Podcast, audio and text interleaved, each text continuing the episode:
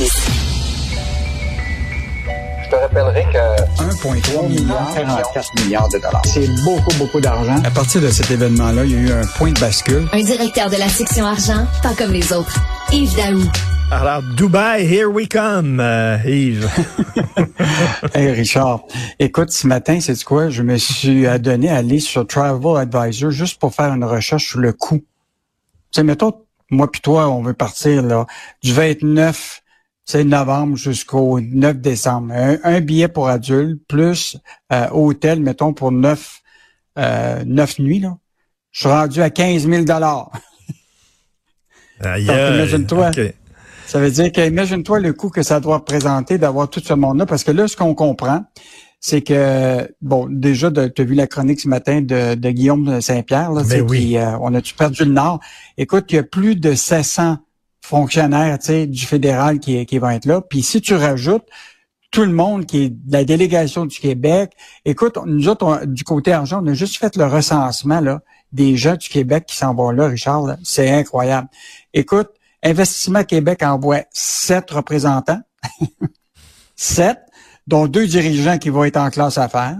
La Caisse envoie une petite équipe de quatre personnes. Montréal International, trois démarcheurs. Puis là, si tu rajoutes le fonds de travailleurs, bon, euh, si tu prends le fonds d'action, il envoie ben deux vice-présidents. Le fonds de solidarité envoie ses deux dirigeants. Euh, L'Union des municipalités envoie ses deux dirigeants. Écoute, on, va, on, a beaucoup de monde qui s'en vont à, Dubaï pour cet événement-là. Et donc, euh, donc, ça va être intéressant de voir les résultats de tout ça? Qu'est-ce ben, qu'ils vont ramener? C'est ça. Euh, est-ce qu'il va y avoir des retombées de ça? Là? Moi qui aille là-bas, si effectivement ils reviennent, on a plein de bonnes idées parce qu'on a on a fait du network, du réseautage là-bas, puis tout ça, il n'y a pas de problème. À quoi ça sert? Puis est-ce qu'on n'aurait pas pu faire ça en, par, euh, par vidéoconférence? Je sais pas.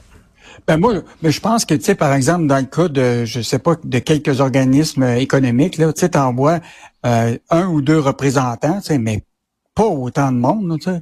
En tout cas, regarde, c'est. Non, puis, puis, le, fait qu'on parle de changement climatique à une des villes, dans une des villes les plus bling bling et les plus polluantes au monde. Écoute, le plus grand centre commercial au monde, 1,4 million de mètres carrés, 1200 boutiques à Dubaï. Ça, là, à côté de ça, le Carrefour Laval, c'est un couche-tard. Là. Écoute, ce matin, j'ai été voir des, euh, des vidéos de, de, de tourisme Dubaï. Là. Écoute, il y a presque pas de parole. Puis c'est juste des images et des vidéos. Écoute, c'est la démesure partout. Ben oui, ben non, c'est... Des, des, piscines, tu sais, comprends-tu, aussi grandes que sais, 15 terrains de football, écoute, des, des gratte-ciels, etc. Donc, euh, ben, euh, probablement que euh, plusieurs de, tout le monde qui vont se retrouver là-bas vont avoir un ah. plaisir à, à ben du bike. Mais c'est une, une vraie farce. Tu veux nous parler de Michael Sabia et d'Hydro-Québec? Oui, en fait, Richard, c'est aujourd'hui que Michael Sabia va présenter à l'Assemblée nationale son plan stratégique là, oh. de Hydro-Québec. Donc, euh, c'est un plan qui va de jusqu'à 2035. Je te rappellerai qu'il y a des investissements majeurs qui sont prévus pour de la production d'électricité. Euh, c'est tout revoir toute la question de la tarification. Est-ce qu'on va s'en aller vers une tarification euh, peut-être dynamique au Québec? Je t'en parle dans quelques minutes avec l'article de Sylvain Larocque.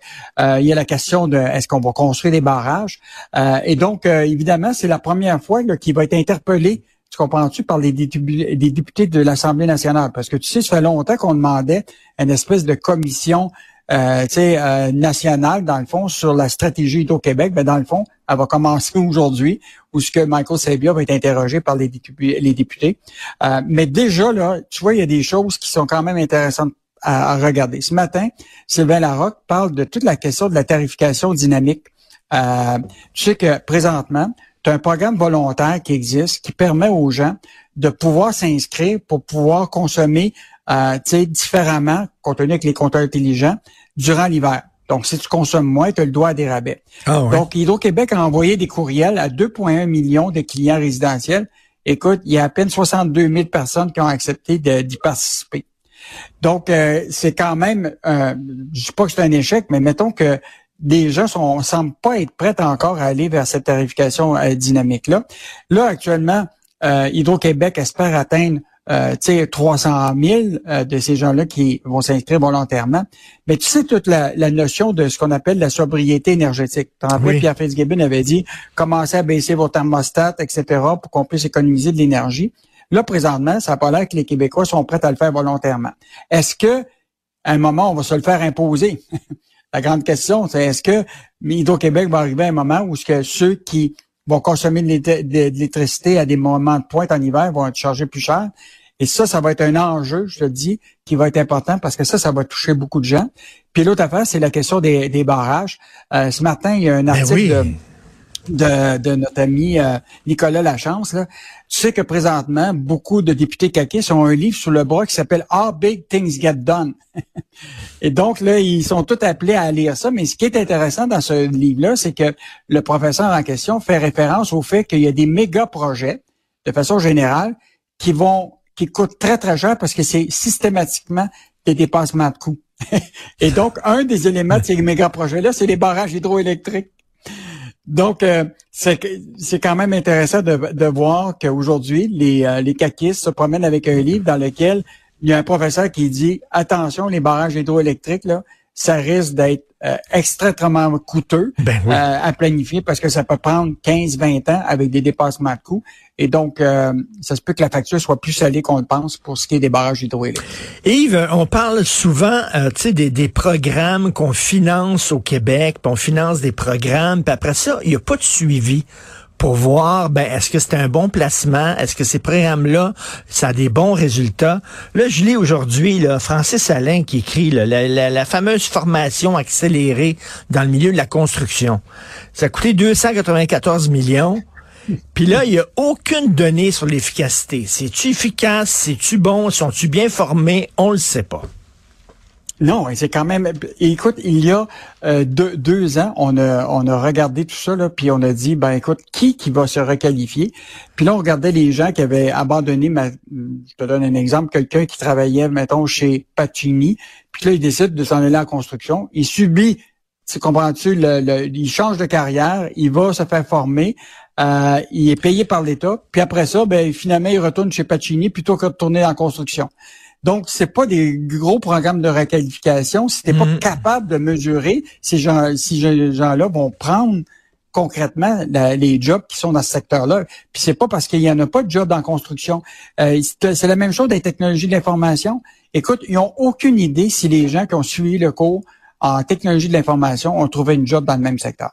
Fait que c'est comme, mm-hmm. je dis pas que c'est de mm-hmm. de l'argent à l'eau, mais les chances que on peut-tu, faire un suivi quand on a des programmes comme ça en disant ben c'était-tu bon finalement sur le terrain? Qu'est-ce que ça a donné là, parce que est-ce que ah, si c'est bon ben, on va recommencer on va continuer ce programme là si c'est pas bon ben on va arrêter ça là. Il n'y a pas de suivi puis là, l'idée, c'est que là, tu sais qu'on a un nouveau programme en accéléré de construction. On doit trouver, euh, trouver 4 000 à 5 000 travailleurs d'ici l'été. Là.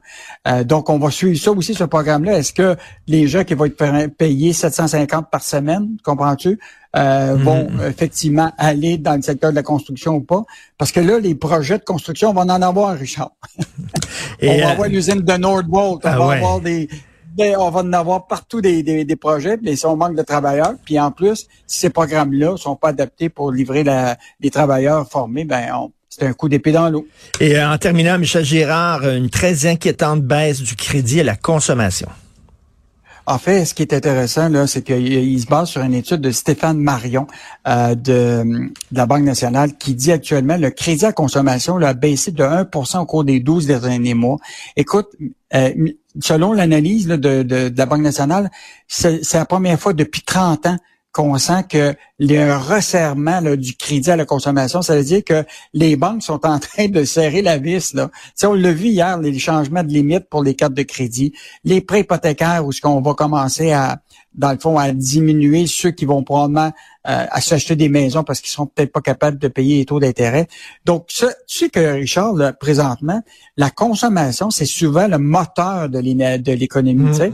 À part de, des investissements qui se font dans, en infrastructure, c'est les, les, consommateurs qui drivent la croissance économique. Alors, si tu n'as plus de gens qui sont capables de faire fonctionner l'économie parce qu'ils sont plus capables de effectivement payer pour ces produits, ces services-là, ben tu écoutes, ça, ça sent la, au moins un début de récession en 2024. Ben non, non, ça va pas très bien. Et euh, écoute, euh, et bien sûr, les gens peuvent lire des, détails sur l'entente de 100 millions de dollars entre Ottawa et Google euh, sous la plume de Raphaël Pirot. Merci beaucoup. Et Daou, on se reparle demain. Salut. À demain.